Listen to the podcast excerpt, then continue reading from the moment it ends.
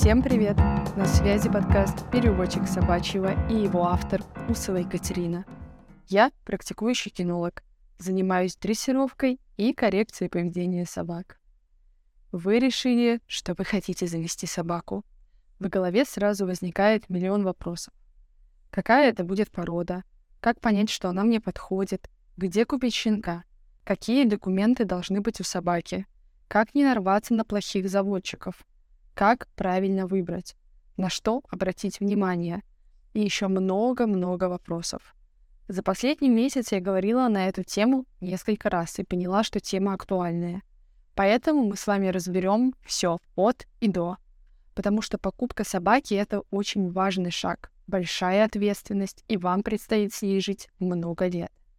Разумнее изучить все нюансы и далее с полным пониманием выбрать и купить собаку. В этом выпуске мы будем говорить о собаках, которых можно купить у заводчиков, не о собаках из приюта. Но в скором времени о них также будет целый выпуск. Поэтому, если вы хотите собаку из приюта, оставайтесь на связи с переводчиком собачьего, и я вам обязательно все расскажу.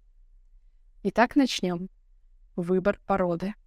Часто бывает, что человеку западает в сердце определенная порода собак, которая по какой-то причине его зацепила. Может, в далеком детстве у вас была невероятно умная немецкая овчарка. Или в гостях вы пообщались с милейшим шпицом.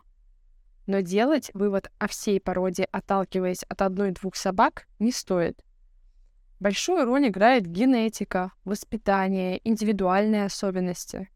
Посмотрим немного шире и определим критерии выбора породы. А начнем с того, от каких критериев не нужно отталкиваться.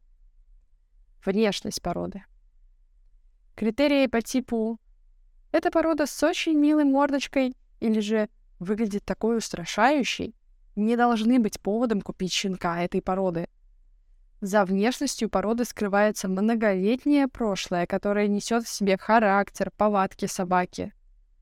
Вы можете быть очень разочарованы, когда характер собаки будет совершенно противоположен ее внешности и вашим ожиданиям. Примеры из практики показывают, что люди, которые завели хаски за ее красивую внешность и обворожительный цвет глаз, становятся полностью обескуражены, когда собака этой прекрасной внешности из-за недостатка физической нагрузки разносит им всю квартиру. Воет днями напролет и совершенно не хочет обучаться командам. И виновата тут будет совсем не собака. Хаски — это ездовая порода собак. В их истории и волки, и собаки-аборигены, ни первые, ни вторые не славятся отличным послушанием. Изначально порода выводилась на крайнем севере, и ее предназначением было перевозить груз по заснеженным территориям. Это мощные собаки, которым требуется хорошая физическая нагрузка. Короткие прогулки и лежание на диване явно не то, что им нужно. Отсюда погромы и вой. Или милейшая такса со своим продолговатым телом. В детстве меня дико умиляла эта порода до момента, пока одна из ее представительниц меня не укусила. Таксы бывают агрессивны при неправильном воспитании. А дело опять в том, что люди, берущие их в дом, не учитывают их историю. Такса — норная собака. Она способна долгое время находиться в норе и гнать зверя, а потом расправляться с ним. Это умные, независимые собаки, потому что в норе нет хозяина, который бы сказал, что им нужно делать, и полагаться можно только на себя. Но люди, не желающие заботиться изучением породы, берут собаку к маленьким детям, которые доводят собак до ручки. Примечание. До ручки можно довести любую собаку, но есть породы, которых довести легче остальных. И появляется агрессия, собаки кусают детей, и владельцы в большом недоумении. Как же так вышло? Также не следует вестись на моду. Как говорят кинологи, хороший фильм про собаку — проклятие для этой породы. Это иллюстрирует пример с далматинами. Фильм с собаками этой породы вышел в середине 90-х, и люди повально стали их заводить. А потом, поняв, что картина на экране ложная, а собака на самом деле не самым простым характером, начали также стремительно от них избавляться. Случаи такие были и после фильма «Хатика». когда люди хотели себе такого же верного друга, который будет ходить по пятам за хозяином. А как же всем разбило сердце, когда пес приходил каждый день на вокзал и ждал своего хозяина. Но делал он это отнюдь не от большой любви, а просто из-за того, что собака выбрала такой режим. Это были ритуалы собаки, которые были ей комфортнее. О высоких чувствах и сердечной привязанности разговора тут не было. Это особенности породы. Независимые и сдержанные собаки. Стоит помнить, что задача кинематографа состоит отнюдь не в том, чтобы показать все аспекты породы и рассказать об ее особенностях.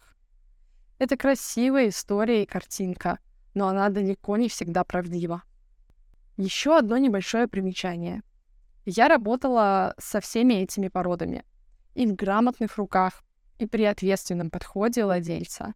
С этими породами можно выстроить гармоничные отношения, в котором всем будет комфортно.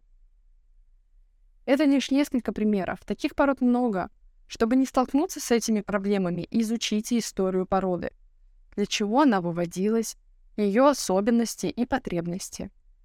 Тогда вы будете понимать, что за зверь перед вами и как с ним комфортно ужиться. Простые действия, которые уберегут и вас, и вашу будущую собаку. От чего следует отталкиваться при выборе породы? Время, активность, финансы, состав семьи, цели, с которыми вы заводите собаку. Теперь подробнее о каждом пункте. Время. Помимо собак у нас есть работа, личная жизнь, хобби, которые требуют нашего внимания. Есть собаки, которые болезненнее других переносят даже небольшие промежутки времени разлуки с хозяином.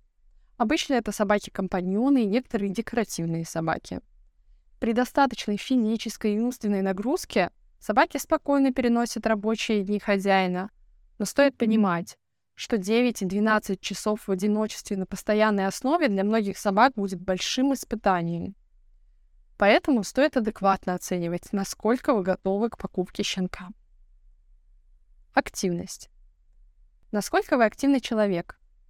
Любите пробовать новые виды спорта, а может даже хотите пойти в спорт с собакой – или, может, вы любите походы и многочасовые прогулки? Бинго! Бордер Колли, Ауси и прочие энерджайзеры станут вам отличными компаньонами. При должном воспитании и дрессировке из вас получится непобедимая команда.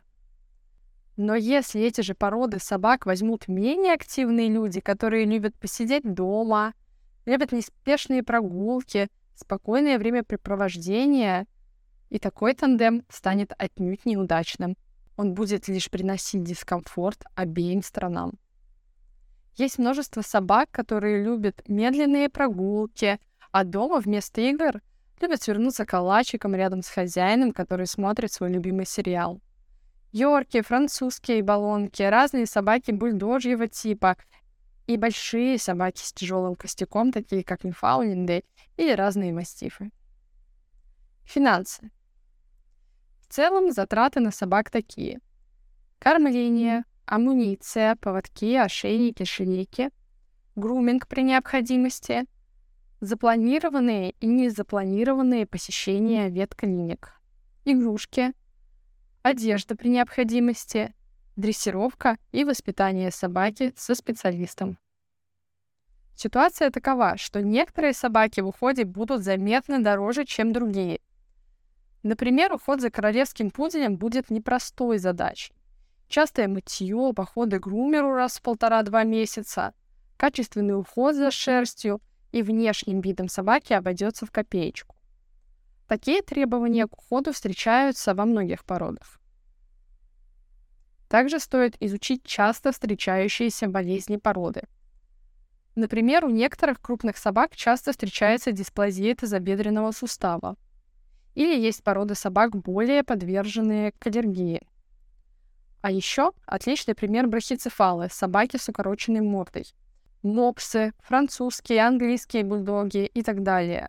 У этих пород часто встречаются проблемы с дыхательной системой, сердцем. Грамотные заводчики всегда делают тесты на породные заболевания своим собакам и предоставляют справки будущим владельцам. Подытоживая историю про финансы. Лучше заранее ознакомиться с нюансами ухода за собакой и породными заболеваниями. Адекватно взвесить свои возможности и принять решение о покупке. Состав семьи. В первую очередь стоит упомянуть о детях. Вообще, если у вас есть маленькие дети, стоит задуматься, насколько вам нужна собака именно сейчас, когда забот с крошечным человеком просто уйма. В месяц ли туда еще и ответственное воспитание собаки. Приобретая собаку, вы обязуетесь его дать. Если у вас ребенок постарше, и вы задумываетесь о покупке собаки, стоит заранее ознакомиться, какие породы лояльны к детям, в любом случае детей нужно обучать правильному взаимодействию с животным, иначе могут быть неблагоприятные последствия. Есть независимые породы собак, которые не терпят долгого контакта с детьми, если вторые любят их потискать, покричать и прочее. Или есть совсем маленькие и хрупкие собаки, с которыми неаккуратное взаимодействие детей может быть травмоопасным для животного. Также стоит учитывать, есть ли в доме другие животные. Собаки с сильным охотничьим, охранным или пастушьим инстинктом могут сложно уживаться с другими животными.